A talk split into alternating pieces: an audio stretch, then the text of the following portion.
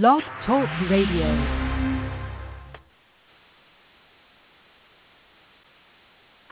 Hi, folks, and welcome to another edition of on uh, Stackhouse Radio on Air Scare. Uh, today, we are um, honored to have uh, Mr. Jeff Mudgett with us on the show today uh, to talk about his book Bloodstains, uh, a book he wrote about the notorious uh, serial killer H.H. H. Holmes. Uh, but before we get into that, and before we introduce Mr. Mudgett, we'd like to just give you a couple announcements here. Um, Quentin, did you have anything you want to uh, talk about before we start the show off? Um, no, nothing in particular. okay, just to let you guys know, uh, if you are live with us this evening, thank you for joining us. If you are on our Blog Talk Radio page, either live or as an archive listener, please. Um, all the links to our Facebook page are there, also our website. So please feel free to you know check out our Facebook page, pop onto it, give us a like, and also if any of the listeners ever has an idea for a story or a topic or anything you want to talk about, uh, please drop us an, uh, an email there. We love hearing from you guys. So um, you know we read all the emails. Uh, we love hearing from you your ideas, your opinions, how are we doing, and so forth and so on. Also, um, for all my Mississippi listeners, just to let you know, uh, one of my um, one of my charities uh, that I try to push out there as much as I can. Uh, you know, I'm really big into animal rescue, and one of our local rescues here, uh, Wild at Heart Animal Rescue, wonderful organization, has lost its mascot, if you will, Bob the Possum. Uh, Bob was really active, um, you know, a really important part of all the presentations going into the schools. Um, he was hands-on for a lot of the kids and everybody else, and he was just a wonderful little guy. And there's going to be a memorial for him this Saturday here in Mississippi on the coast. And if you go to the Facebook page, I'm going to post up that as well. Also, check out their page. It's Wild at Heart Animal Rescue right here on the coast of Mississippi. Um, everything they do is out of pocket. They they rescue wildlife of any kind, any sort, and they're always looking for help. So, know, we'll put those links up on the uh, on the Facebook page for you guys to check out. But uh, without further ado, we'd like to go into our show. Um, like I said today, we are very fortunate enough to have uh, Mr. Jeff Mudgett. Hello, Jeff. How are you tonight? Uh, thank you very much. I've uh, been looking forward to uh, being on your show for quite a while, and um, hope to give uh, your listeners some uh, new information about uh, what I consider one of the most incredible uh, pieces of American history that's gone largely uh, invisible for the last uh, 50, 60 years. Yeah, well, it's our pleasure to have you on. We're really happy you're here with us tonight. Well, and uh, I tell you what, um, any chance I get to uh, open the story up to uh, maybe someone who hasn't had the chance to uh, read the book or do some research into H.H. H. Holmes and the most prolific serial killer that ever lived, uh, I welcome the opportunity. So thank you very much. No, it's our pleasure. So writing this book, um, obviously, you know, you found out that, um, you know, just one day finding out, you know, that your your great grandfather is America's most notorious serial killer. I mean, that moment of realization, that must have been profound. And it obviously was life changing for you. Um, can you describe, just for the listeners, I mean, what ha- how it happened and, and what it did to you as a person, how that woke you up or, or made you aware of certain things or changed you? Well, yeah, sure. I tried to explain it in the book. It um, it all came to a head at a family dinner um, with my uh, grandparents, um, my grandfather Bert, who I write about extensively in the book. Um, I knew the Mudgetts were different. I knew we were uh, eccentric.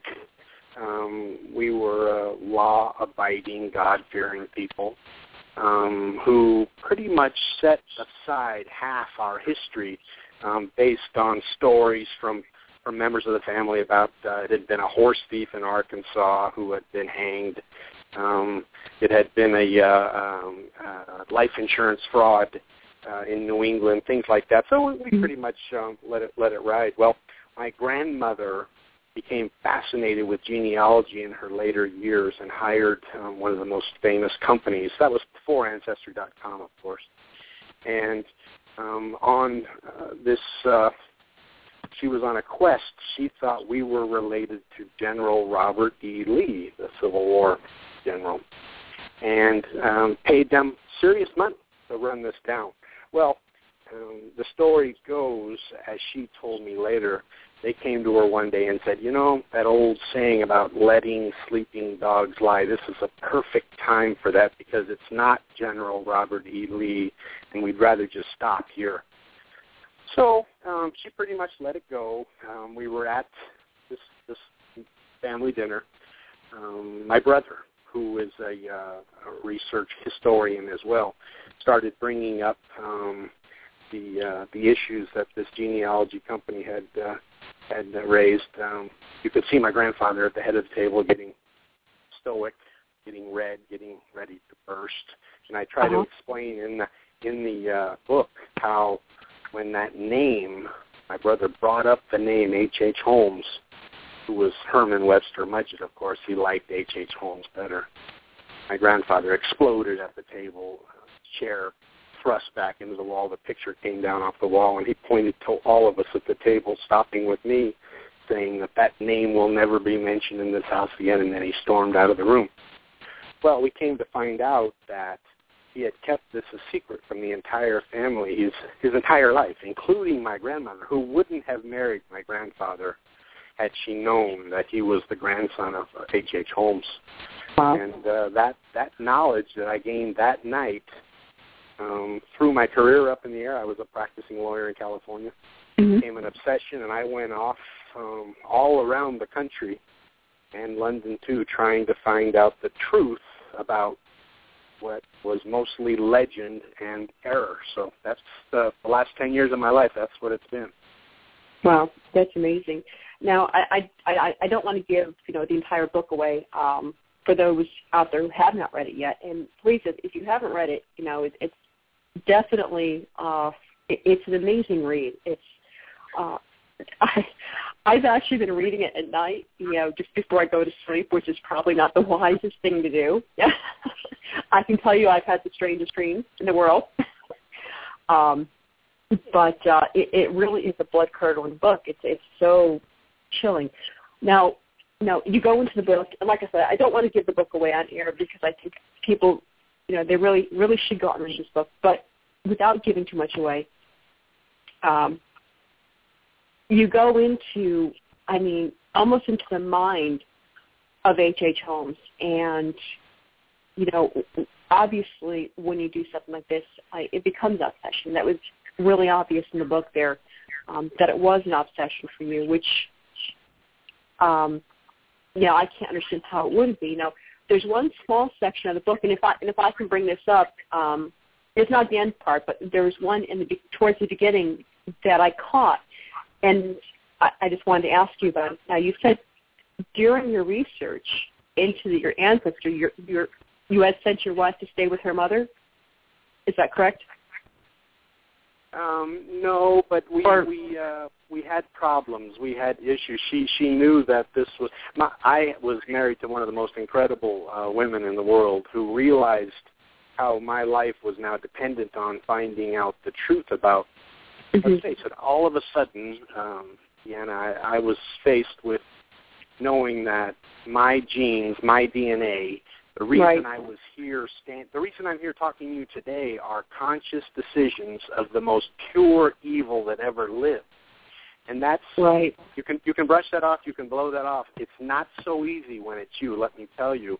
And I can imagine. my wife, my wife knew that. She knew mm-hmm. I had to have some uh, some space and time, and she uh, stepped aside and let me uh, pretty much go go uh, run in history. So no, the everything everything about her that's mm-hmm. one of my fondest memories and how she handled this whole scene and and you know what you don't have to apologize about talking about the story my my book is not a mystery it's not something that we have to worry about discussing portions of it it's a book right. that a reader it's a book that a reader experiences mm-hmm. you step into my shoes and you feel it and it's not you could know what the conclusion is and it's not going to change the read for you so um right um, go okay ahead and ask whatever questions you okay and, and that's just you know when you're reading the book, it, it is so personal, and you almost, from the reader's point of view, it almost seems like you're being a voyeur. Like, you know, I shouldn't be reading this, right? I shouldn't be looking, you know, but you can't help it. And I mean, you write it such a personal. I mean, it's so it, it sucks you in. So, I guess reading it, I kind of felt almost as if I was intruding. That's how personal it became, and that's how you you put it out there. You really bear everything, and um, I, I guess it was just from what I got, and like I said, I, it could just be my interpretation. Is you were um, obviously finding out that this DNA is in you, and knowing what we know today about genetics and hereditary, um, you know, hereditary, you know, issues and everything else. Once you had this knowledge, I mean, did you have a genuine fear that this could play into your um, I, I'm trying to word this without sounding horrible, but did you feel that this could actually have a negative impact, like play out these things or maybe harm people around you? You know, see, we're all the same. And I know something like this changes people, and it can really it can switch things on in our brains that we didn't know were there. So, did you have that fear? Did you have that fear that you could possibly hurt someone very close to that you love because of you know what you're involved in now? Oh, absolutely. Everything that you had assumed was good and everything that you believed was evil was now changed. Any mm-hmm. any thought, any logic, any thought pattern you had had to be considered in light of who you were from. Um, it changes your whole life. Imagine, Deanna, imagine you finding out you're the great granddaughter of Adolf Hitler. Now, wow. you tell me that wouldn't have changed your life and how you thought about the people around you and how you needed you knew you needed to be careful about things that you used to take for granted like driving down the road and somebody cuts you off and you're and you're mm-hmm. mad and you, you you cuss them out driving the car and all of a sudden you can't do that anymore all of a sudden right. you start worrying you start worrying if you're going to cross a line or an edge yeah I can imagine. now you know exists I mean when so, you put it that way and yeah it's it's I I don't know what I would do well, so uh, I have a, a question. Sorry. Oh, uh, my question just was on, on the topic that we're on at the moment. So, I mean, anytime you have like a, and I'm not going to talk like I don't mean like every time you drop a fork, but I mean anytime because I'm one of those people. Someone cuts me off or someone does something that I, I'm usually on that line of exploding so to me, I'm not obviously thinking, oh God, can I explode and go too far? You know, it, I just calm myself down. But with you, anytime something like that happens, does that instantly rush to your mind that this could be the thing that triggers you to just go off? Does, and um, Deanna will be able to back me up on this because the book discusses how during this obsession I developed epilepsy where I'd have seizures mm-hmm. where this voice um, would actually talk to me about how I should cross those lines and edges that I'd never done in my life before. You know, I found this out when I was 40. Then about 42, 43, I started having epileptic seizures where this thing, this monster, started talking to me about when I was with my friends or when I was with somebody that irritated me. And it took me a long time um, and I write about the doctors going to neurologists, going to uh, doing doing the scans, them trying to find if I had a tumor, um, them explaining how oh everybody with epileptic seizures has a voice of a serial killer talking to them, and I knew that oh wasn't my God. true. I knew that wasn't true, especially when this voice was giving me facts, historical facts that no one else knew before. So I try. I give my readers the choice. They can either say, this is just the guy that had a head problem with a neurologist explaining to him exactly what was happening. Or you can be the hundred million other people in our world, in our country, that believe in the paranormal, that believe mm-hmm. in the supernatural little to understand that you know, when I when I go on the shows now, I try to uh, I get asked, "Do you believe in God? Do you believe in devil?" Um, those things. What I what I tend to believe in now, having written this book and gone through my experience with with this thing, is that when we die, there's an energy that remains on Earth. It doesn't just disappear or or dissipate. It's uh, it's like water. When water evaporates, it goes up into the atmosphere, it comes back down as rain. It's it's again the ocean and a lake that same energy, that life energy, um, when when we die or when a monster like this dies still exists to me. That's what I believe. I can't prove it, obviously. I think in 20 or 30 years, we will be able to prove that energy, which is what Einstein believed. So, mm-hmm. um, so I, that's uh, what I tried to explain in the book. How I would go down into the basement of the murder castle, which is now a post office, of course, and I would and I would feel that energy. This thing would start talking to me, and he would try to get me to kill my best friend standing five feet from me. So, uh, Quentin, I hope that answered your question, but that's your whole life has changed with this knowledge because you're reluctant to step over that imaginary line that all of a sudden now you know exists. And it's interesting that you, you talk about, um, you know, in the book how you did mention that it triggered uh, epileptic seizures. And I know people who have epilepsy, and honestly, not one of them has ever mentioned hearing, you know, voices or people directing them. I mean, certainly not the way that you had experienced in the book. Um, it was almost as if it was a completely different person that existed beyond you, and it really came. It, it came. It came to like that. That's how I read it. I read it that it was an entity actually speaking through you. Um, and there's, I that's that's what I think was happening. Mm-hmm. Um, I'm a I'm a logical man that went to uh, many years of uh, graduate school. I understand medical science and and mm-hmm. how the brain works. So I'm always back and forth with the logical explanation of the voice and the visions that I saw in that basement. Um, him trying to push me to do things I would have never done without him there. And then, of course, that that other side, you know, that we all.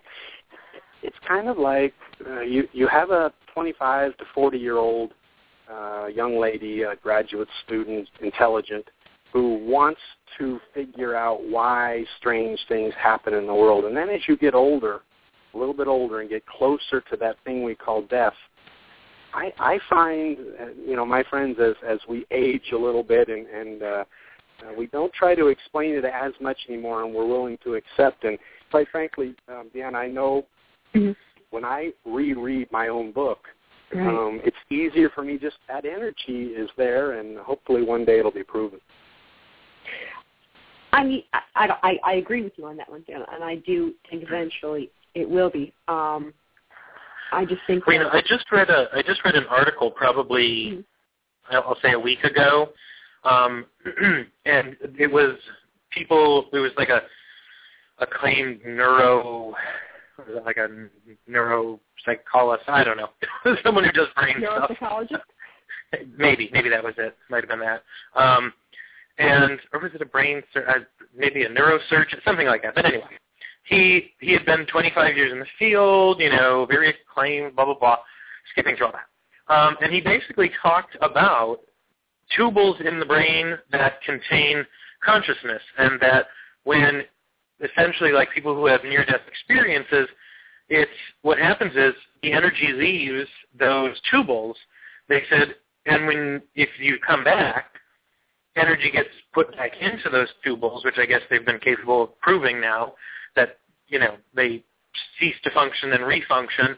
And they said that's kind of what we believe to be the containment of consciousness are these particular tubules. And they said, so if when you suddenly die, the energy isn't destroyed, it's released. And when people come back from near-death experiences, the energy is reabsorbed quickly so they said it kind of proves that the energy can leave it and then come back into it. It makes a lot of sense to me, and that's mm-hmm. pretty much. I'm not smart enough to be able to explain it as well as you did or that scientist did in the article, but that's that's having experienced the power and the energy that I've seen, you know, uh, chasing the, the facts down of this legend um, that's that's what I believe, and I think, like I like we were discussing earlier, it will be proven in the next 20, 30 years when the electronic equipment that they have detecting energy levels and things in the brain. You know, the the uh, the breakthroughs they're having in the brain now, and what and what how it works and what it is is just remarkable if you stay with that.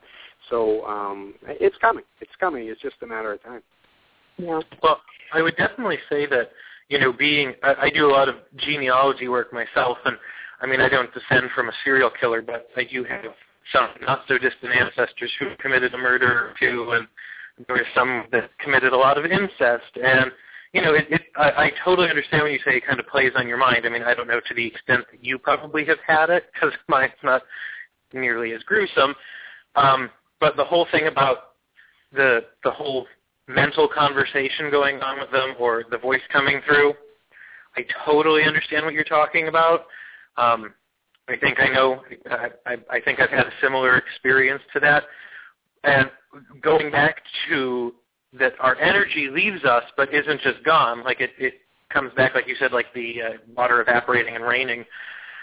They say that energies are attracted to like energies, and if your body should die, and you then have grandchildren that are born afterwards, they're made up of the same DNA as you, so you would be of a, a similar polarity or something like that. So you wonder if the energy from ancestors that is released out there can be attracted to you because it's similar to the frequency that the body it left from is vibrating at or whatever. It could very well be. I, I am of the mind that when, you know, these energies found out that I was obsessed with finding out the truth and going to every every place the legends, you know, had uh, had written erroneously about mostly. Um, I think I think, like you say, that energy is attracted to your obsession. That energy you develop, needing to know, and um, that may be.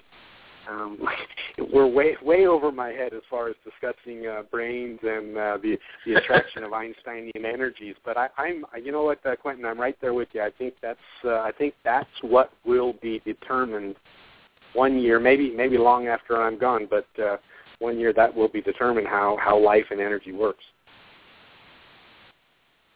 Now, really quickly, just to you know uh, get into the book here, um, you know about you know you were just talking about like different you know erroneous accounts of what you know some people talk about regarding H. H. Holmes.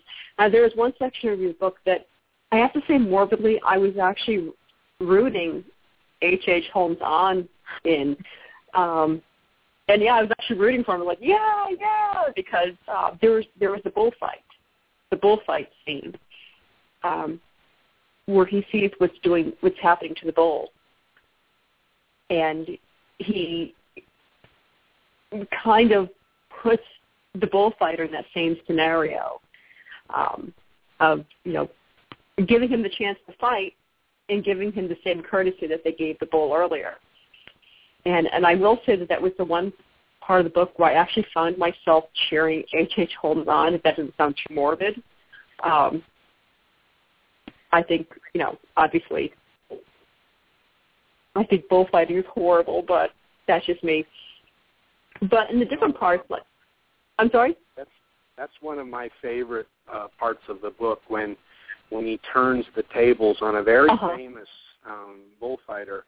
Um, it's uh, many people um, are fascinated with that chapter. Mm-hmm. Um, I think they think they feel just like you do. They feel sympathetic for the animals, so they tend to root for Holmes when you really have to dig just a little deeper and know that Holmes is not doing anything for the animal. It has to do with right. discovering discovering this falsity that this matador portrays in front of this mm-hmm. huge mm-hmm. crowd because he's making right. a living. So he, he he treats his poor animal like like hell, and mm-hmm. then expects to be created a hero from it with a fortune. And Holmes hated things like that. He just yeah. hated things like that. He loved the study of human nature. It's like the next chapter when he takes the detective and his daughter down into the uh, yes. murder castle basement. That that to me is the scariest of the book, um, and delves deep mm-hmm. into that human nature that that father and daughter have, knowing one right. at least one of them is going to die a horrible death. Right. Oh God, yeah. I mean, and and trying how he tries to pin the daughter and the father against, or the daughter against the father. And I thought that was brilliant. You know, delving deep. I mean, he was intelligent you know, I think what people don't realize is that when they hear about serial killers, they think we just know serial slashers and everything else. But serial killers typically are highly intelligent people, and he just, I mean, delved into, you know, you know, people would say, you know, what is the human's, you know, what's your deepest fear as a human? And many people would say the loss of a child, but I think in those final moments, if everybody's honest with themselves, in those very final moments, our biggest fear is our own death. And I think that's that's just our nature. That's required of us, you know, to yes. try to survive. And and you know, there's nothing to yes. be guilty about that. And I think, but you know what though? I think at that very moment at the end, so much character is often shown by by men saving other men's lives in war, or a father saving a right. son, or a, a mother saving a daughter um, something comes out. But you're right, that fear of death at the end mm-hmm. has to be the most, um, well, the most horrendous moment there is in all our lives. Right. I mean, that final, that, that last breath, that last breath that we hang on to, you know? And it, it just, I think it, it, I think it kind of shocked me when I saw the father putting his daughter in that position, knowing what could happen to her. And regardless of her injuries that she could, you know, sustain, he put her in that position anyways. And, and as if Holmes knew that he was going to, do, he did, he knew he was going to do this. And how he was able to just, I mean, the head games he played with these two and turn the daughter, you know, get the daughter's anger towards the father for putting her in that exactly. position. You, you know, to put it in perspective so your listeners know, this is a man that graduated from the University of Michigan Medical School, yeah. a full doctor with one of the highest IQs ever recorded. This mm-hmm. this is the example of evil genius that we think we see in Hollywood or we see in books, you know, from Stephen right. King. This is real. This was actually there. He played chess with everyone around him. When he grew irritated or tired or mad, he murdered them when he could use them for his purposes, he he did so, and um, that's um, what I was trying. You know what? What one of the that I wanted to write the book for was we have, um, and Quentin, you might be able to help me with this. We have so many people that want to give excuses to people that do evil in our world, and I found, and I knew that this was a man that didn't want an excuse. He was just evil. He was evil as soon as he could walk. There were no, there were no beatings. There were no uh, mother and fathers. There, there was the incident in the church, but there was no the me. There was no much. But that and, and did you see, um, Deanna, when I was writing that, when I discovered how that happened, mm-hmm. I knew I had my excuse. I had my excuse that our society wants to give to a killer like this. And then within minutes of it happening to him, he was already figuring out a way to use what the priest had done to him to further his purposes out in the community. Well, it shocked me because when I was reading the, the part with, you know, the priest's abuse, you know, you would expect a child to act afraid, cowering, scared, but it was almost as if he enjoyed it. I mean, not not physically, but you know, what I'm saying enjoyed it in the in the, fact that that one act gave him complete control over this man's life. And that exactly. power for what was he, six? Yeah. I mean, yeah. for a six year old to realize that power and to revel in that power and to just I mean, bathe in in in that in the glory of what he considered that power to be. And I was you just know, I it it frightened I mean it frightened me as a reader going, My God, I mean, this is a child who is thinking like this, who is thinking these devious, evil thoughts.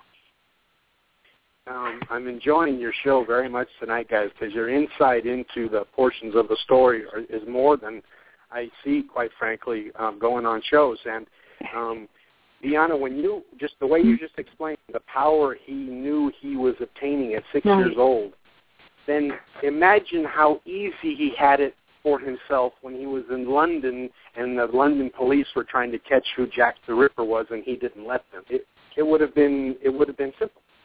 I mean, I could just see it being euphoric for him. Absolutely euphoric. And that's, just that's the watching way he, them. He wanted, yeah, yeah. So I'm glad well, you it's, understood um, what I was trying to explain.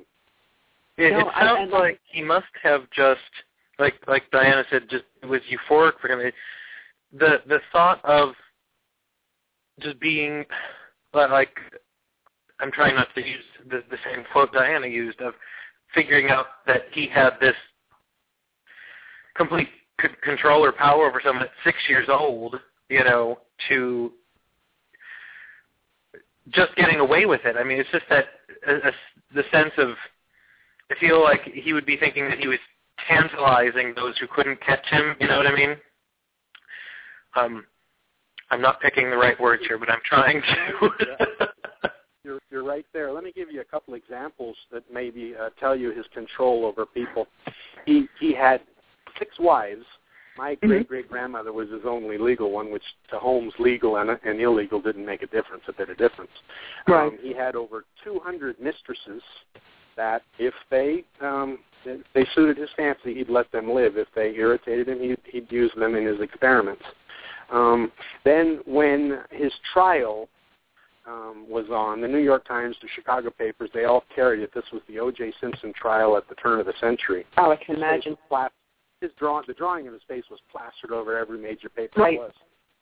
Um, when they led him off after the jury announced the verdict and the judge the sentence, they led him off. Six women, the New York Times wrote this, I'm not creating this at all.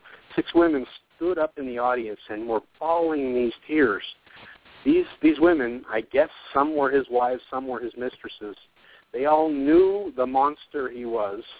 They all knew who they were in relation to the other women there, and then they just had this pure emotion. Uh, I hate to use the word love, but uh, for this thing, even though they knew exactly what he was. So then, then you go to a murder castle, a murder castle uh, uh, scene where Mhm. he has people working at the desk. He has people carrying bags. He has people walking a guest up to their room. He has Right. uh, people. He has people there taking the body to the chute down to the basement, strapping it to the gurney so that he can approach and do his surgery in his apron. These were people. They were good people before he met them, and he turned them into these assistants of a monster. And I don't know if there's ever been anything like that in all of mankind.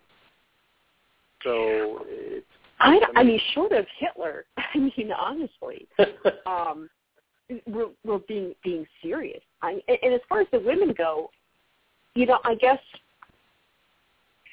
I, guess it, it, it's the bad boy syndrome.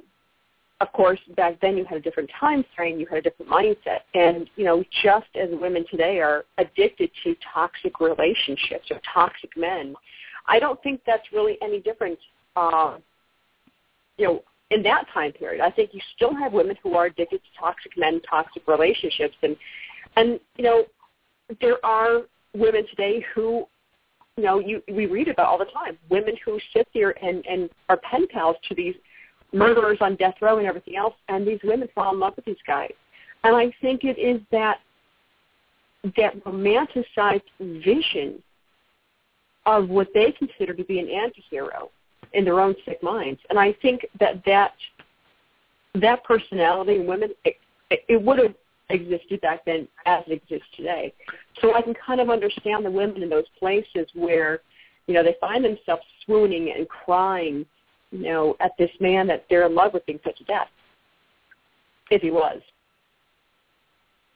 Yeah, it's um, um, when I write the sequel, I want to write Mhm. it from the perspective of one of his wives, watching him going through a life, uh, being with him, and then uh, following his orders as she witnesses him commit these atrocities. And I, I've always been fascinated with that portion of the story, and I tried to stay away from it as much as I, as I could the first the first story because quite frankly I didn't know how much the world was willing to take me telling um, the horror that this was, and I left much much out um, that um, was uh, well could make you sick when you first uh, Wow. read or heard of, of what he was capable of performing, and and I've decided with um, you know talk with some some professional people that I, the sequel is just going to have all, um, and then the world can decide what it wishes to do with something that was a part was a part of the earth. So Um, I won't I won't judge. I won't make the call. Um, I'll let everyone so, um, decide on their own. So the book didn't even go into. Obviously, I mean everything he did was extremely graphic, and um, I'm excited to, to to hear that there's going to be more that we can delve deeper into this um, because, it, like I said, the book's fascinating. Um, it, it's just, you know, there, there's just there's so much. Um, you know, the description that you go into uh, as far as his workers, um, the gentleman that became his friend, that he gave a job to, and everything else, and um, I believe he had to kill him at the end. Correct? He took care of him. Yeah, that's right. And um, but I, and honestly, if I have to pick, if I have to pick one part of the book, I know I'm skipping ahead here, and I wanted to save it for last, but I just it, it's it's too it's really weighing heavy on me right now, and I really want to say it now, but I think the part of the book that made me stop and that really kind of made your story real for me. I mean, it was already real for me. You know, like I said, it was it was like I was peeking into somebody's window and I really shouldn't have been. I had that feeling reading your book, which is amazing to have. Actually, I'm a lawyer. I'll admit I am. So, but when I read the part of you and your friend going into the basement of this, this place and your experience there, I mean, to me, it, I think it really brought it home to how significant genetics are, how real and pure evil is, and how it can affect us once we get this obsession, once this obsession grabs us. Um, you know, you have this experience where, you know, this entity is in you, part of you, and it's trying to make you kill your best friend. And how close did you come? I mean, how how close did you get to teetering on that line before you pulled yourself off? I mean, what was that like for you? What was that that experience like? You know, I it's absolutely true. Um, that basement scene is as close as I could get to reality, as far as I could remember, um, Deanna, because the uh, the uh, it was it was a seizure I had in the basement. Those the the faces coming out of the concrete wall, the voices right. in my ear, um, telling me to, to you know to kill my best friend, um, asking me to have the custodian leave the room so we'd be down there by ourselves. Um, you know, I took I took that whole scene. I took that scene to the neurologist, and we went through it, you know, step uh-huh. by step. And, and that's when he said, you know, no, no, no, this was this was a pure very serious grand mal, but this was an epileptic seizure. Wow. And, um, and so then, so then I asked him. I said, "Well, wait a minute. How how did I how did I know where the furnace was? How did I know where the acid baths were? How did I know? Yeah. How did I see his assistants pushing gurneys through the basement? And when we checked the drawings that I had never seen before, they were exactly in the right position. How did I know those things? He didn't have answers for those other than he probably thought I had seen them somewhere before and it and right. lost track of them in my mind.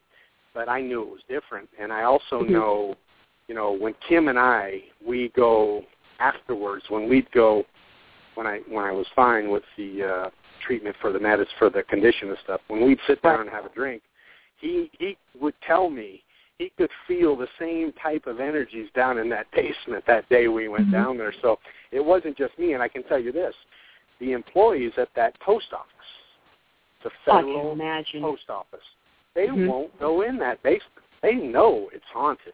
Now, right. haunted is a strange word. Haunted is a strange word. I, word. I don't know what it means. I don't know what and, the paranormal right. is. I'll let you both define that for me. But I can tell you this: when people won't go down into a section of a federal building, yeah. When it had been barricaded for years, when we got them permission to open it up for us and went down, and then both of us felt the same, the same type of things. There, there was something down there. I can, and I'll also tell you this: when when the History Channel guys got me to go back down into the basement, it took them six months for them to talk me into going down for them to film it. I don't know if either one of you saw it. It's been on recently on History Channel called Haunted History, the Murder Cast, and it's a full hour. It's a, they did a great job. But yeah, I haven't. I'm going to see that. I guarantee you, I'm going to find it now. yeah, Haunted History, the mm-hmm. Murder Castle, and they do okay. a great job. And they go, we go down into the basement with a full film crew. And nice. I know Mike Nichols, the producer, spent six months talking me into going back down because I told him I'm never going in there again. I I can imagine. Um, I, I was there once. I don't need to go twice because when I first went down those steps, I didn't believe in God. I didn't believe in the devil. I didn't believe in ghosts. Anything. I was a totally logical human being. We live, we die, we eat, we we uh, you know we perish that hour that I spent down there changed all that of my life. I believe in all of those things now because of that one hour. So finally, after six months, they talked me into going back down in the room. Um, you can see on this show, when you watch the show, you'll see me ready to chicken out on film going back down there. I, I, I was ready to say, forget all your film crew, forget all the money you spent, I'm not going back down. I went down. Well, with 19 people around me down there, we never felt the same energy we felt that first time. Now, why that is, whether mm-hmm. they're shy or whatever it is, I don't know. I don't know anything about ghosts or the paranormal. But I can tell you this when you walk. Go ahead.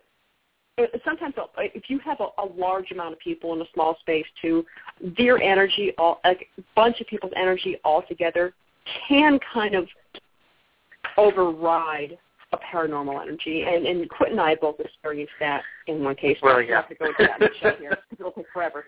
Um, now, and and I'm curious, and, and like I said, you know, if I if I go over any boundaries, please let me know. Um, now, from Tim's point of view, now I'm sure he's read your book. I, I'm sure he oh, has. Oh yeah. How did he respond? I mean, when he knew what was going on, once he knew what you were being told to do or what you were being led to do, how close you came. What was his response? I mean, I can just imagine being the friend in that position, having those shoes switched. I mean, how did he react to that? Well, I'm, I'm one of those lucky men that has a lifetime friend. We we played high school basketball, we played college basketball, mm-hmm. we we worked our same careers together. Um, I'm one of those lucky fellas that has a friend that's more a brother than maybe even my brother. And um, when I told him what had happened when he read that book, um, besides having to have a screaming fight with his mother, who never wanted him to be near me again, um, we we were just fine. As a matter of fact, and uh, um, a couple of times um, uh, he went back down with me that second time even. So you can imagine how courageous a man he is and good a friend. Right. I mean, yeah, I can I can actually say that I would I would still be there for my friend. I mean that you know, understanding what's going on, I I would be able to put myself in that, that those shoes. Now, as far as um and, and I'm not sure if anyone's ever, you know, um, talked to you about this or, or posed this suggestion to you, but as far as your seizures go, now I've met a lot of mediums in my time, right. and what I caught was, and and you know, like I said, science isn't able to explain everything away. Sometimes what appears as a very logical illness or brain disorder or what have you could really, you know, could it, those seizures be some kind of mediumship? Like an no, over and triggering something. You're exactly right. There are people that call epilepsy the God spot. That's what they actually call it, and the trigger and the prophecy disease, because – you go back in history and and many um, not not in, in any way comparing myself with any of those people. There are millions of people that have epilepsy, but when you go back in time, the people that we all celebrate as like uh, Moses, those type of things that had these visions, mm-hmm. these voices in their heads, they were epileptic. They think, and whether that epilepsy causes a false voice or vision um, or whether it says that you say it's a trigger to opening up something other people don't experience. I don't know. I don't know if anyone will ever be able to answer that question. I can only I can only tell you that the experience I had. Um, I, I don't think I could have made up. I don't think I could have created out of thin air, and it certainly happened to me in real life. No. So, in my, mm-hmm. Oh, go go ahead. No, I was I was going to just bring a point up on the. I was just I was, I was going to ask. Um, would you would you ever or do you ever plan on going back to the Murder Castle?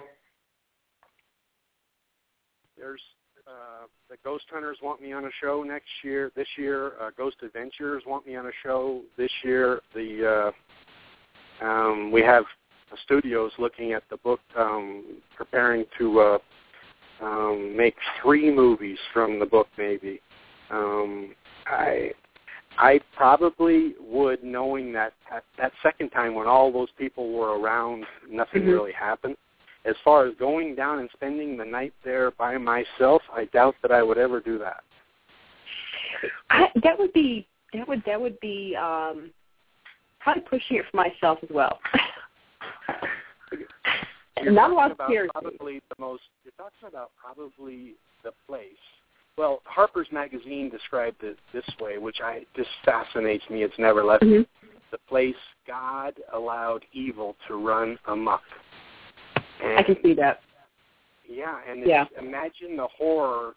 It, I'll give your listeners an example. There was a woman who was strapped to a gurney, uh, a medieval gurney, her arms and feet with rope, and then she was stretched while Holmes impregnated her and kept her on that gurney for months to see if he could create a taller race of human beings. Um, that's just an, one example. I have ten of them Mhm. worse. But that's what was going on in that building in Chicago, in Illinois, in the United States of America.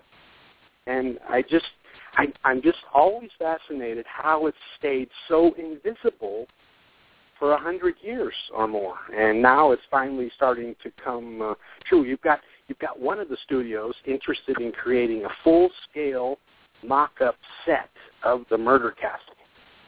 And Wow. I'm hoping I'm hoping they do that rather than the blue screen thing that they all do now.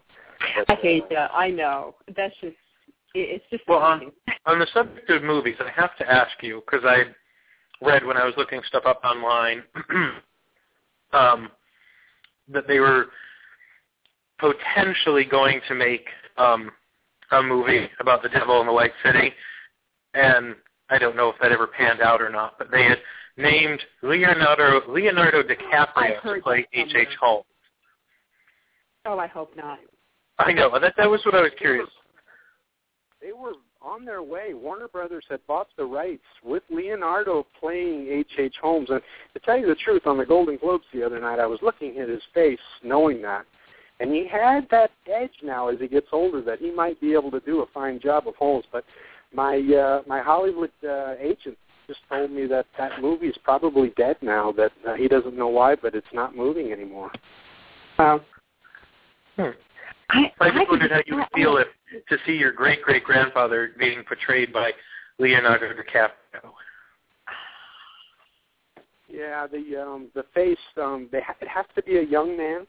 Um you're talking Mhm. about, you know, Holmes being 30 years old plus the market they're trying to attract is like they want a younger market on the on the movie. So you get into all kinds of aspects um you know with um the movies that uh maybe go outside what really happened a little bit. We all get angry about that, especially authors, but you know that they're dealing with think about I'm I'm always I'm fascinated plus I admire the talent that the movie people have to turn a book that I took 4 years to write into a movie that lasts 2 hours. I mean, it's got Yeah. to be impossible. it's got to be impossible. It is. They do so many great movies these days with the work they turn from books. as long as they don't turn it into a, into a, a Twilight kind of thing. That was horrid. Yeah. I mean, I I think Hollywood. I think the problem with Hollywood is that they're so worried about attracting a certain people that they forget the story. They forget the the substance of what they're trying to relate. You know, um, God, I hope. I, I just think there's so many more actors that could portray this man so so much better. I really do. Um, now, if they were to make your book into a movie, would would I'm going to ask the question: Would you be portrayed by somebody? That's right. That's my Keurig running in the background. If you hear any noise, that's a Keurig coffee pot going in the background. I'm actually in a bar, uh, my own personal bar. So, I actually could take a cup of coffee right now. But um the um no, that's why they're more fascinated with my book right now than the other Mhm. story because the other story Erik Larson wrote an incredible book. The Devil in White City is an amazing book. I enjoy it. Right. I've probably read it twice. But it's about an old architect and a killer at the turn of the century. Very difficult to make into a current attractive movie to the markets that they have in the in, in the theaters now.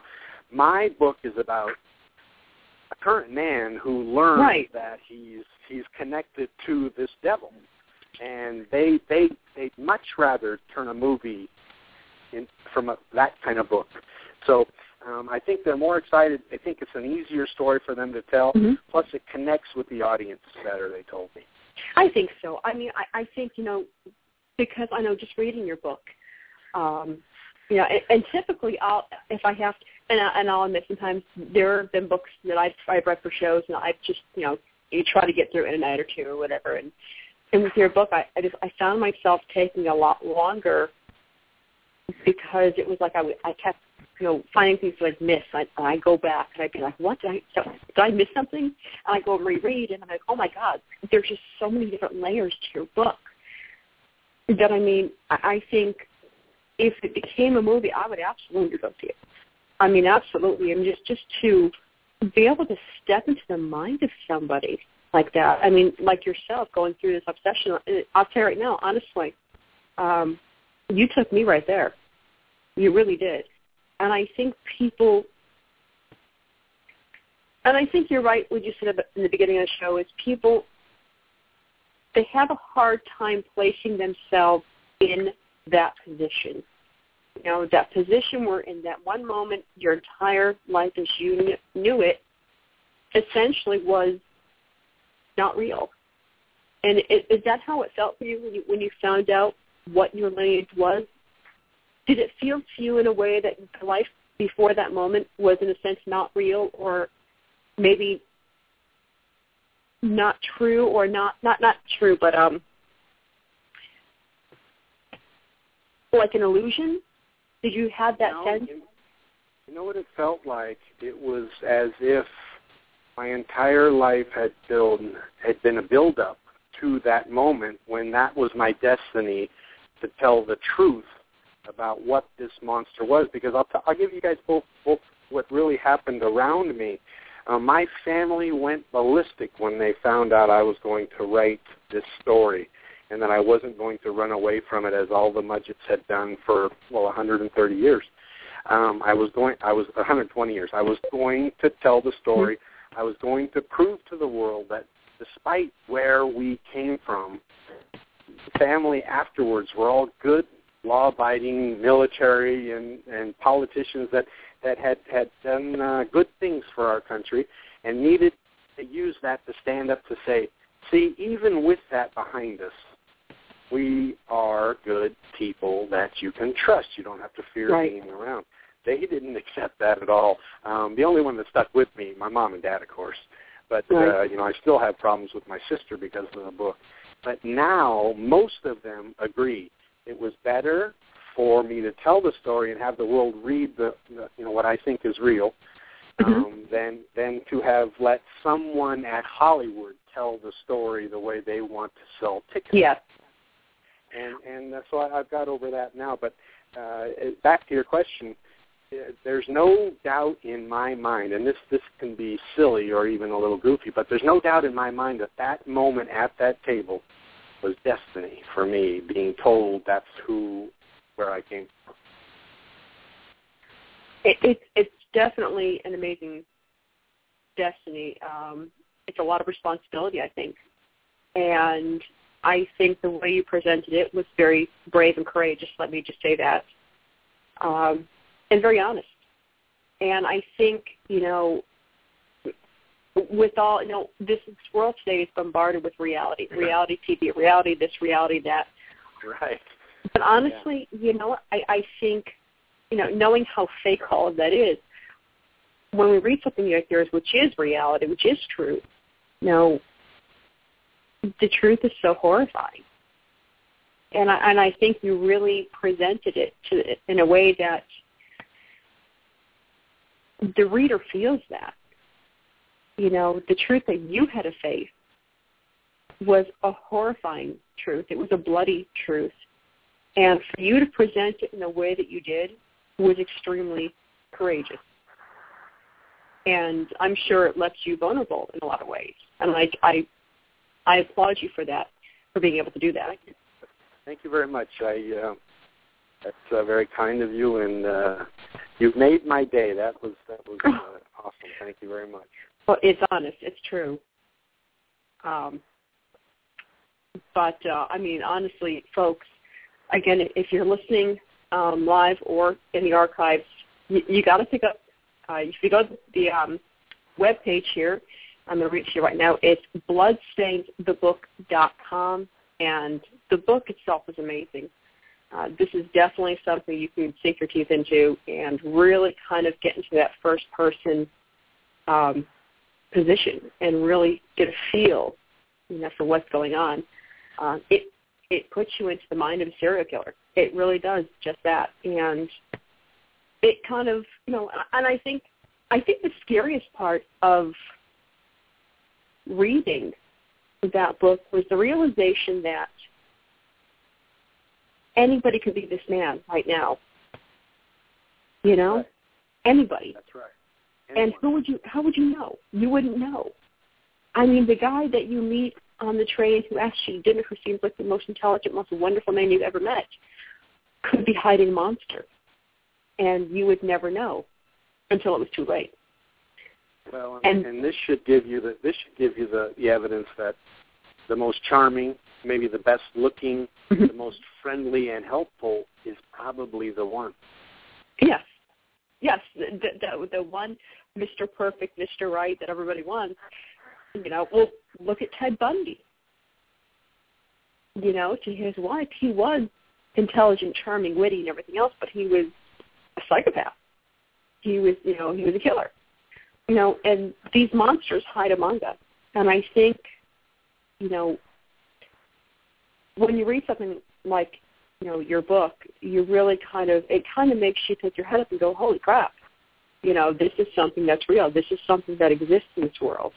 You know, we we try to, you know, keep these monsters distant from us because we see them on TV, we see them in the movies. We think, and now I think it puts a separation there. I think it puts that veil between us, where okay, it's fake, it's in the movies, it's this, it's that, but you know, we get a glimpse at what someone like yourself has been through and what they've realized. In those experiences, I think we realize that the monsters are real. And the scariest part of the monsters being real is the monsters look just like just like us, just like, to, uh, like anybody else. To connect with what you're saying, it's it's funny you um you know you were talking about you know person you meet on the train, and you know I just came back from being on a train for two days, and uh, I think of the different people I sat with and ate dinner with, and um, and I think I'm I am one of those people. You can put me in a room, and I will make friends with anyone in the room. And I always thought that to myself. Like I thought, there's people that I make friends with at social occasions on a train or on a trip, and I don't really know these people, but for some reason I just trust them because. They look normal. They look very attractive. They're intelligent. And there's times I think to myself, God, Clayton, like you're going to shaking hands with someone who just got done stabbing someone to death for all you know, you know? And uh, you, you kind of just said that that could be the case, and I, it's funny because I think that to myself a lot. I'm like, God, Clayton, sometimes you're a little too friendly with people, you know? You don't know what these psychopaths are capable of. You know, and I had a, a neighbor who's um, very intelligent. I'm not going to say his name in case he listens. And um, I've seen what he gets like when he gets upset. And I thought to myself, good God, Quentin, you don't really know these people that well. You've lived on this street for just about a year. You know, for all you know, your next door neighbor could be a psychopath, and you get him pissed off, and no one ever sees you again. And didn't you say that your furnace is actually big enough to hold a body? My furnace is. It's the, the second one they put into my house, and that was in 1905. And it's it's a gigantic thing, and it's it's probably just a little over six feet long. And if you open the door on the bottom, you'd have to be thin. You couldn't put a thin person in there, but some thin you could slide in there. Yeah, no, yep. I'm, I'm enjoying Quentin's comments. Everyone went all quiet. I was like, I never, crap, did I, I hang never up? trust my my phone here, so. um, um, but you know, it's um, it's interesting. It's just the the fact that you could meet anyone at any time who could murder you five seconds later. I mean, and it's not always the weirdos that you like. You know, you could cross the street because you see someone weird coming, and because you cross that street, it put you right next to the psychopath who's dressed nicely. Oh God, that's why I've always said weird, strange people never scare me. I love the weirdos. I love the freaks because you know what? They're safe. It's that normal guy you got to watch out for. I mean, I feel like if I had come across H. H. Holmes, I would have been murdered because I'm a chatty Cathy who will find anything to talk about with anyone, and I probably would have been like, "Hi, let's play chess and have a conversation." So you would have gone into the neighborhood and seen this doctor with his beautiful building and uh, the Mhm. Chicago lit up for the World's Fair, and he would have been standing out on his veranda talking to you, coming off the, coming in from your commute from work, and uh, asking how your family is, and if the children are going to stop by so he can check on their health. And why wouldn't you have thought he's just the perfect neighbor to have? Exactly, exactly.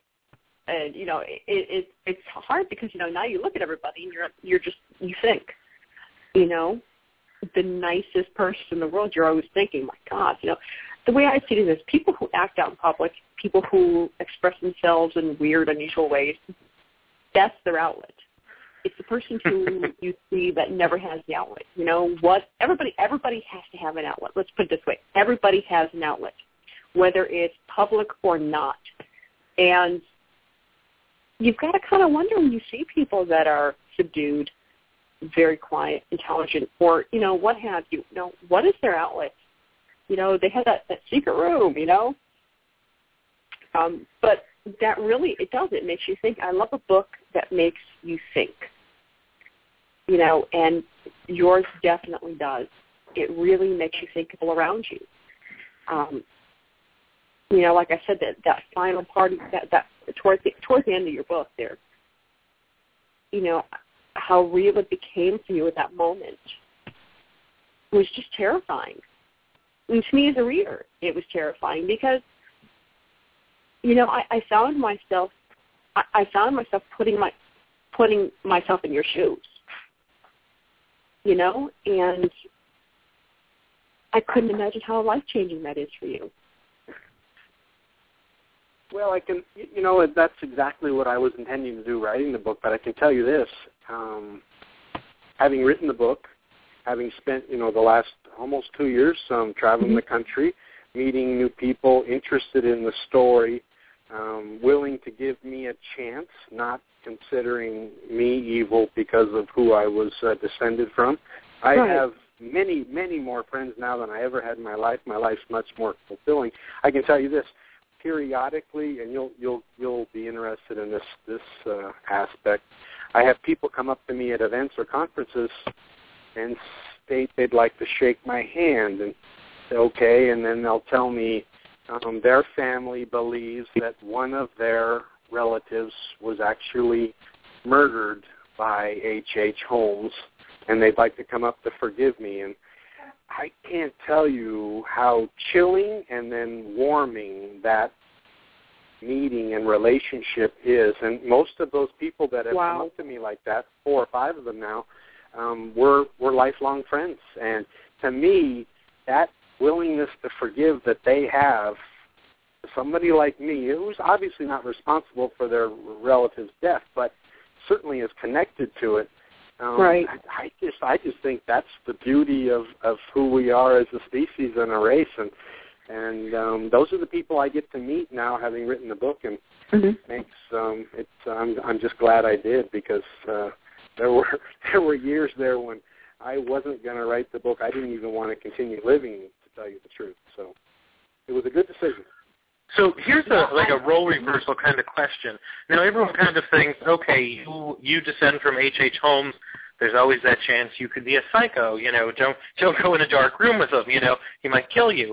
But being as people who read your book are obviously going to be people who are very interested in H. H. Holmes, and then probably in some cases they're going to be a little bit weird. You know what I mean? Like they may be sickly fascinated with it.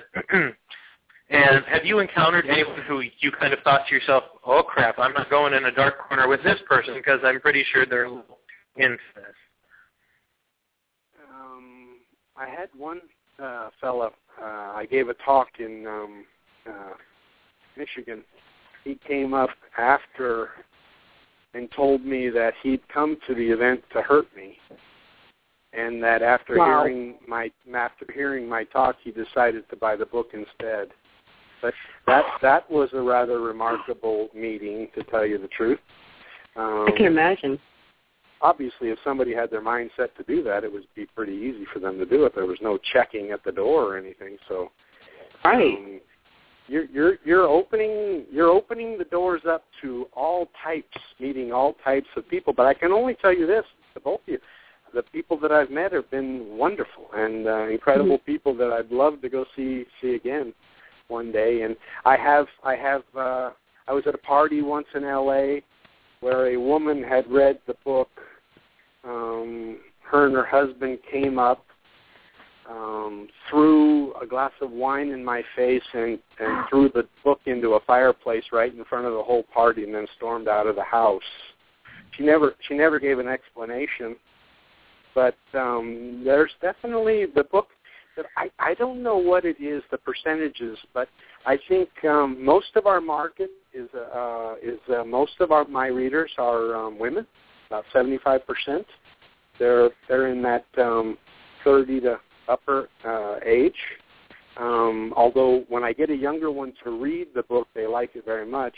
Mm-hmm. Um, and then I'd say, as all novels probably are, and, and the documentaries um, combinations, um, there's it's, there's probably about six out of ten that like the book. I, when when you go, I don't I don't buy reviews. I don't buy five stars from people like some of the authors do now.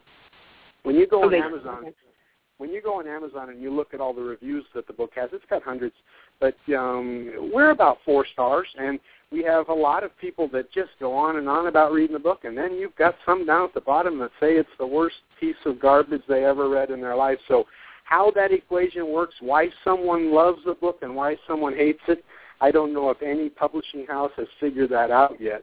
But Bloodstained Fruit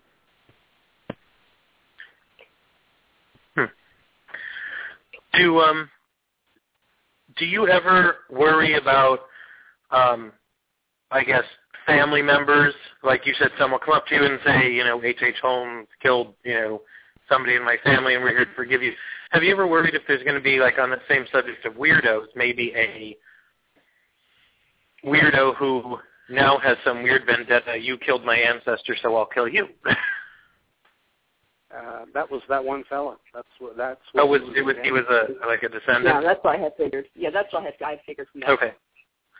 Yeah, but that's the only one I've ever uh, Mm. that out that had the courage to come up and to admit what he was going to do. Right. You know, after whether that there were any. Uh, I I just um I try, I try to uh, when I include my audience in the in the talks, I try to let them know that this is about them. It's not about me and H. H. Holmes. This is about them stepping into my shoes and and asking themselves what would they do had they found out on one day of their life, like I did, something that was uh, unexpected completely. And and I think people enjoy that part of it. It's um,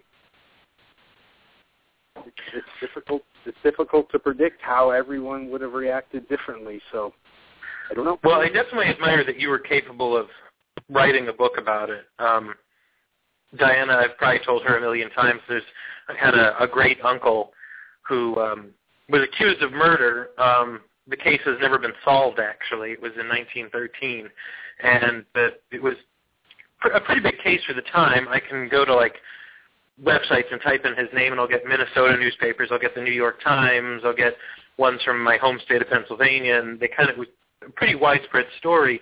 And I've always wanted to write a book about him, but it's so hard to try and step into his life to figure it out that I've really never been able to do it. Well, I, It's I not think an easy, it's not an easy thing to write. It's it's not, No. and I think like uh, Deanna uh, said earlier, um, Mhm. I just decided to be honest and just put it down. Now that now that doesn't mean that I. I'm, one of the reasons why I called the book based on a true story was because I can't prove all the facts in this book. Uh, and I've been attacked about many of them already. But I can tell you this, I can prove exactly what happened to me and my emotional responses to the things I learned. And um, that's that's what I want the book to be. If someone wants to go read where H. H. Holmes was in 1891 on a Sunday, um, go go get another book. If someone wants to read, trying to come to grips with the emotion bubbling through your soul, how you're having to re-examine whether you believed in the devil and God, those are the kind of things my book's about. And I tried to buttress those with historical facts and legend and my obsession with finding out the truth about whether Holmes was Jack the Ripper, whether Holmes was actually ever executed or not, um, which we can get into in a minute because I don't believe he ever was, where he actually is buried now in California. If they want to know about those things, which I think one day we'll be able to prove absolutely, Bloodstains is the one. I just, I just before you go buy the book, you know what I try to tell everyone: Mm-hmm. go to my website, go to my website, blow up that picture of the cover with his eyes. Yeah, and look, at the eyes. Look into his eyes, okay? Mm-hmm. You can't accept his stare. Don't buy my book. Don't buy my book because the people that can't look into his eyes, they just the book's too much. If you can Yeah. look into his eyes, if you can take the killer stare and you want to know what's behind those stare, that stare, then buy the book, and then it'll uh, it'll be and and you can tell them as you were reading the book every once in a while. Didn't you close the book and look back into those eyes?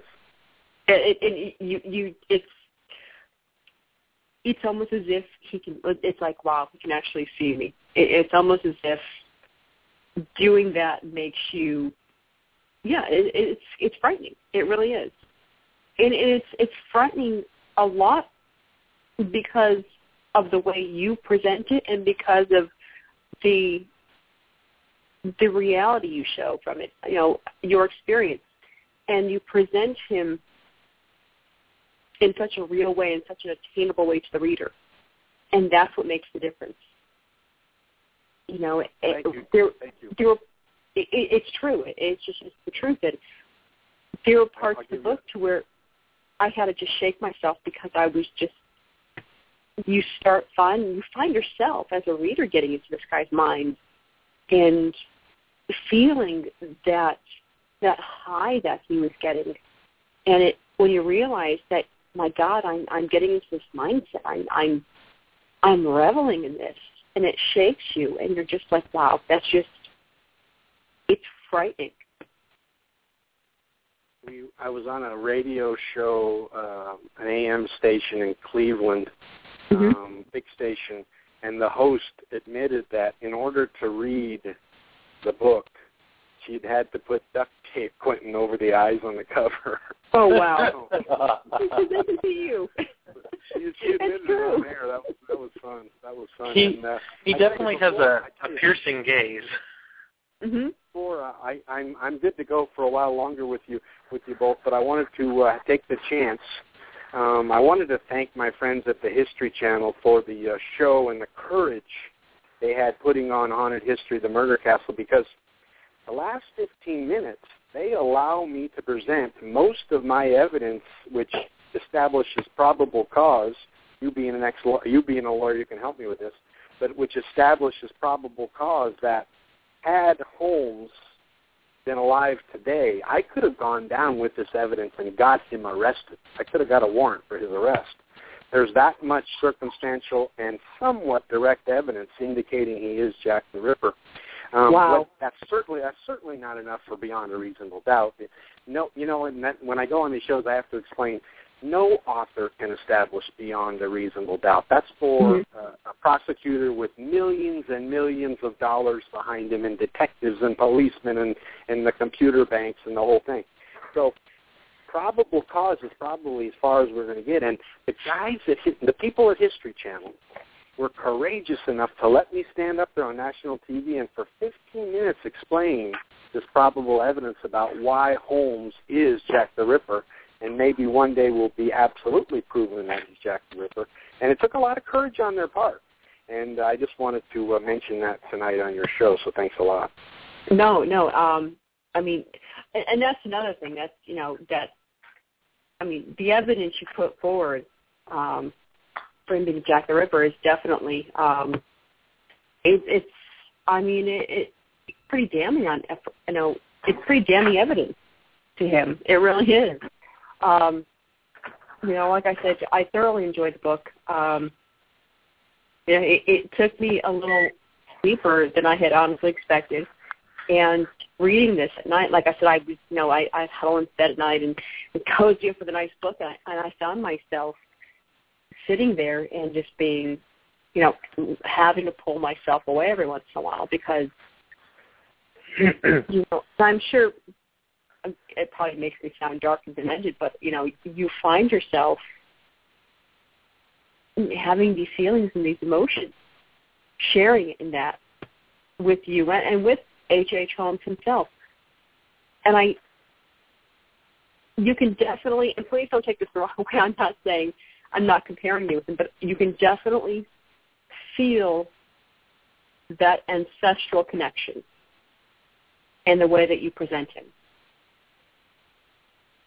Um, it's it's there. I um it I've is. controlled it. I've controlled it. I'm I'm doing really well with it now. I'm mm-hmm. uh if I had to do it all over again uh, to both of you, I would obviously choose not to have been a direct descendant of H. H. Holmes.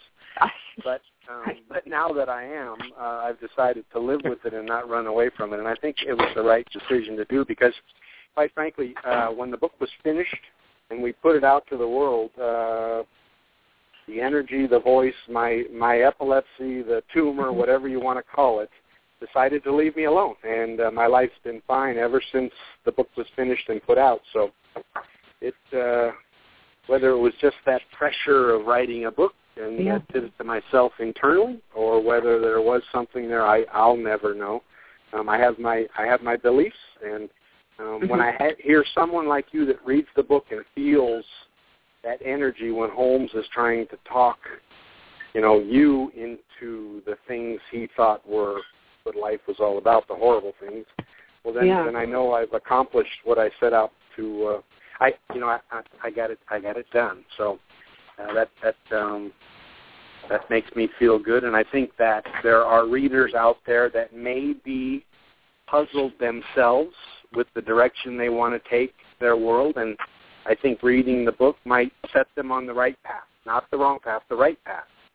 And, Yeah, and, and I think mm-hmm. Oh, definitely. I mean, I, I think, I think you definitely faced the demon. And I, I think a lot of that was, you know, and and too often we discredit.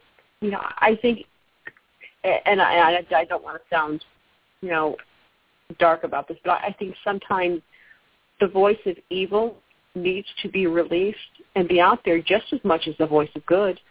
I mean, there is that duality in life and that's part of reality, whether we like it or not as humans. And I think you did that. I think you gave it the release it required, um, and you did it very well. You, you did it very well. And like I said before, I commend you for that. I mean, that that takes a lot of courage and a lot of bravery to face that part of your life. Um, also to face, you know, the fact that part of that person's genetics, part of that ancestry. And, and it, it does survive in you, and the fact that you can take this and use it as a force of good and a force of, you know, turn it into something positive for yourself is amazing. Um, and that says a lot about you as a person. It really does, and it's, it's a good thing. I, I commend you on that as well. well but we, we are down. Uh, we, we cut the show to an hour and a half. Um, I didn't want to push you too long tonight, so we got about ten minutes left here for the show. Um, and give me some que- give me some questions. You got ten minutes. Uh, I'm, Yeah, I'm here for um, ten minutes to answer your. oh goodness, um, Well, I would definitely like to say that if you're ever in West Michigan, you are more than welcome uh, to to come and visit where I live. Uh, where where is that? Like Algen? Um, do you know do you know where do you know where Grand Rapids is? Sure, sure. If you went to Grand Rapids on a map and just about drew a straight line to the lake, I'm there, right on the lake. Okay, okay. That's uh, I have a good friend that lives um, right around there. Um, she takes me to uh there's a barbecue place there that's rated in the country like number three in the in the country. It, you know a place called the Grill? Hmm. I think it's in Algon, but it's out in the country. But um, every time I stop by Michigan, we we go out there, and it's an incredible place. Anyway, I got off, off the subject. Sorry. Um, I, I do have a I do have a question. What was okay? Obviously, something like this is going to be difficult for you. As far as personal relationships, as far as um, how people responded to you, responded to you writing the book, and how people reacted to everything. What was, if you could pick one instance, one person, um, your what was the hardest experience for you to go through as far as your relationships with people? What was the what was the most difficult one, the one that hurt you the most as far as when all this came out?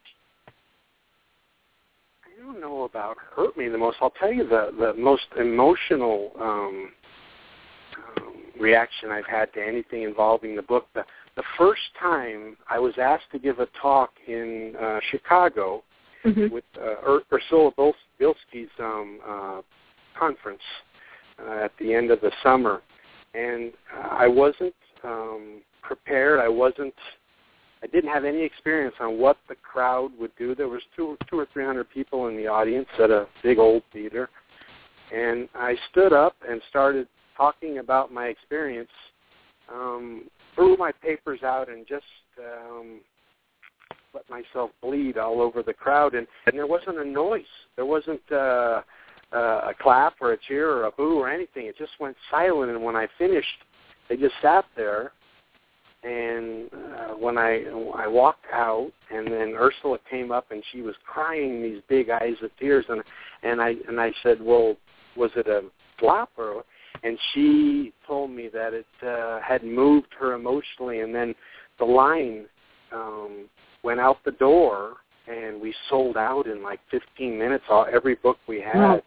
Um and to tell you the truth that was the day when i knew that people weren't going to hate me mm-hmm. for writing the book and who i was okay they were going to give me the chance to tell the story and a break right. and and and that was the moment that was the moment when i knew it had been the right decision to to write the book and to tell you the truth before then i didn't know i i wasn't uh-huh prepared. I wasn't ready for any reaction from the crowd from the book. Well, I can imagine. I mean, it's such a personal, such a dark topic. Um, and real quick, we got about seven minutes here. Um, your grandfather. Yeah. And I, you know, I'm, I'm not going to go too much into, you know, uh, the inheritance and everything, obviously, but um, had has the journey, has this, this experience, this, you know, this life journey that you've gone through, regarding this man, has this in any way, I mean, and I know your grandfather's passed, but has it changed how you see or how you feel felt about, obviously I read the book, but I, for our listeners' sake, how has this affected the way you view your grandfather? Yeah, he and I are at rest and at peace now. He, he obviously mm-hmm. passed away a long time ago. Right. Um, as you, um, the first of the book explains that, mm-hmm. um, and I and I can give you, I can give your reader listeners the the example I use, which which just to me is completely powerful. This was a man who was a brilliant man. He was an engineer. He managed the Pacific Gas and Electric plant out in California on the ocean. Mm-hmm. Um, very quiet, very stoic. But on the weekends, he'd go fishing um, um, by himself and right. he knew that his grandson, me, he knew that I lived to fish. If there was a fish and a line and I could find a stick, I would make a fishing pole and I would go fishing. That's what I liked to do when I was a young boy. He knew I loved to fish. He knew I lived for it. He never invited me fishing. So we grew up, I grew up around him hating the man um, we spoke maybe two sentences the entire time, and I explained both sentences in the book mm-hmm. until right. that night. Until that night when he pointed his finger at me and said, you know, about that name in his house, and then stormed out of the room. So um, there, this definitely. Um, I try. I try to tell everyone the book is more about my grandfather than H. H. Holmes, to tell you the truth.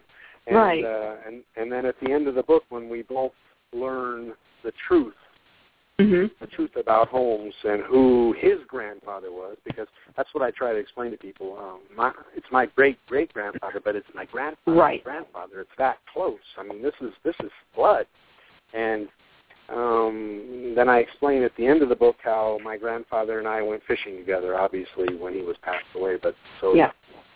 So um, that's. Uh, I'm glad you asked that question. It's, it means a lot to me. Oh no, that was just it was one part of the book that always kind of lingered through all the pages. Um, you know, almost like him reaching out to you from beyond, and it's it is wonderful that you guys were able to you know put that to rest, and it is and it, and it was just it was evident at the end of the book, you know that closure, and I think you know I mean, I got the feeling that this was your grandfather's way of reaching out to you you know, entrusting all this to you. And to me, that spoke volumes. You know, imagine him as a little boy in our country mm-hmm. then. They were writing stories about how this was the devil incarnate. This was right. the this was the devil. That's what they were writing in the New York Times and the Chicago yeah. Tribunes and the Sun. Um, growing up as a young boy, reading those things, imagine back then and then pretty much having to accept the fact that your life was not could not be emotional in any way because you didn't know whether you were going to explode into the same things right. that your grandfather had done. So it, it must have been a terrible life. He he didn't he didn't have any friends. He didn't have any connections, and uh, he went fishing by himself to get away from mm-hmm. it all. And, and that's what I tried to explain in the book. Uh, it was beautifully done, and uh, the book is amazing. And um, you know, it, it's you know, it was it was it was a joy to read. It was a horror to read. Um, but it was definitely amazing, definitely moving, and um, it really, you know, like I said, it, it just it really shows you another side of life, a darker side of life that a lot of people don't want to face. And I think the way you did it, like I said before, was very courageous, very truthful, and we're just I'm grateful you've done it. I really am. Um, and I'm also very honored to have you on, have had you on the show tonight. Uh, thank you so much. Um, it just, it was truly a pleasure, and, and I and I would love to to have you on again, maybe, and go deeper into this. That would be amazing if you'd ever be able to, you know, do that for us. Um, oh no, I, I would. I, I've enjoyed your show tonight because we've gone to the mo- the emotional side more than mm-hmm. most shows do. Most shows want to know about what knife he used in London to commit right. the and and those things and the size of the furnace and the acid baths mm-hmm. and things like that. And and I'll discuss those things. They're just not what my book's really all about. So I've enjoyed how you wanted to get to the side that touches a little closer, and uh, I've enjoyed that. So let's let's schedule. I'll, I'll come back on your show. I'd like to do it after the Hollywood guys decide what they're going to do with the book. Yeah, that would be great. I can I can give your listeners the rundown on, yeah. on uh, who's going to star in it. Maybe that'd be fun to talk about, wouldn't it? That would be absolutely. Well, we are down. To, we are down to the last 90 seconds of the show here. So, um, again, folks, uh, Bloodstains for the book um, by Jeff Mudgett, an amazing book you can get on Amazon, Nook. Go to his website. Uh, his website it is uh, the website is bloodstainsforbook.com. It's a pleasure to read. I mean, it, it's it's going to move you. Um, it's definitely worth reading, worth purchasing. Um, Jeff, you're an amazing man, uh, an amazing writer. Thank you so much for being on the show. Um, we we were really honored. We really were. So. Well, well, thank you both. It's been a pleasure. I've enjoyed it, and uh, the hour and a half has gone like in a flash, hasn't it? I, th- I thought it, we just started. I know, I know, and I I remember you saying, you know, you didn't want to push too long tonight, and I I set the show for an hour and a half just in case we went over. Um, but uh, it did. It flew by. It was amazing. Uh, I've I've thoroughly enjoyed this. Absolutely. So um, please keep in touch with us, and um, we'd love to have you back on after all the Hollywood stuff goes on. Absolutely. Both of you connect up with me on Facebook and uh, stay mm-hmm. in touch with because I try to put all the new things about the book and the evidence and the story coming out on the Facebook page. And any of your listeners too, I'd love to have them join Facebook. Oh, wonderful. And we're going to put up all your posts on our Facebook page. I think we're going to get cut off from the show here because our time is up. Uh, but again, thank you so much. It's been a pleasure, and we will definitely have you on um, again soon. Good night. Okay.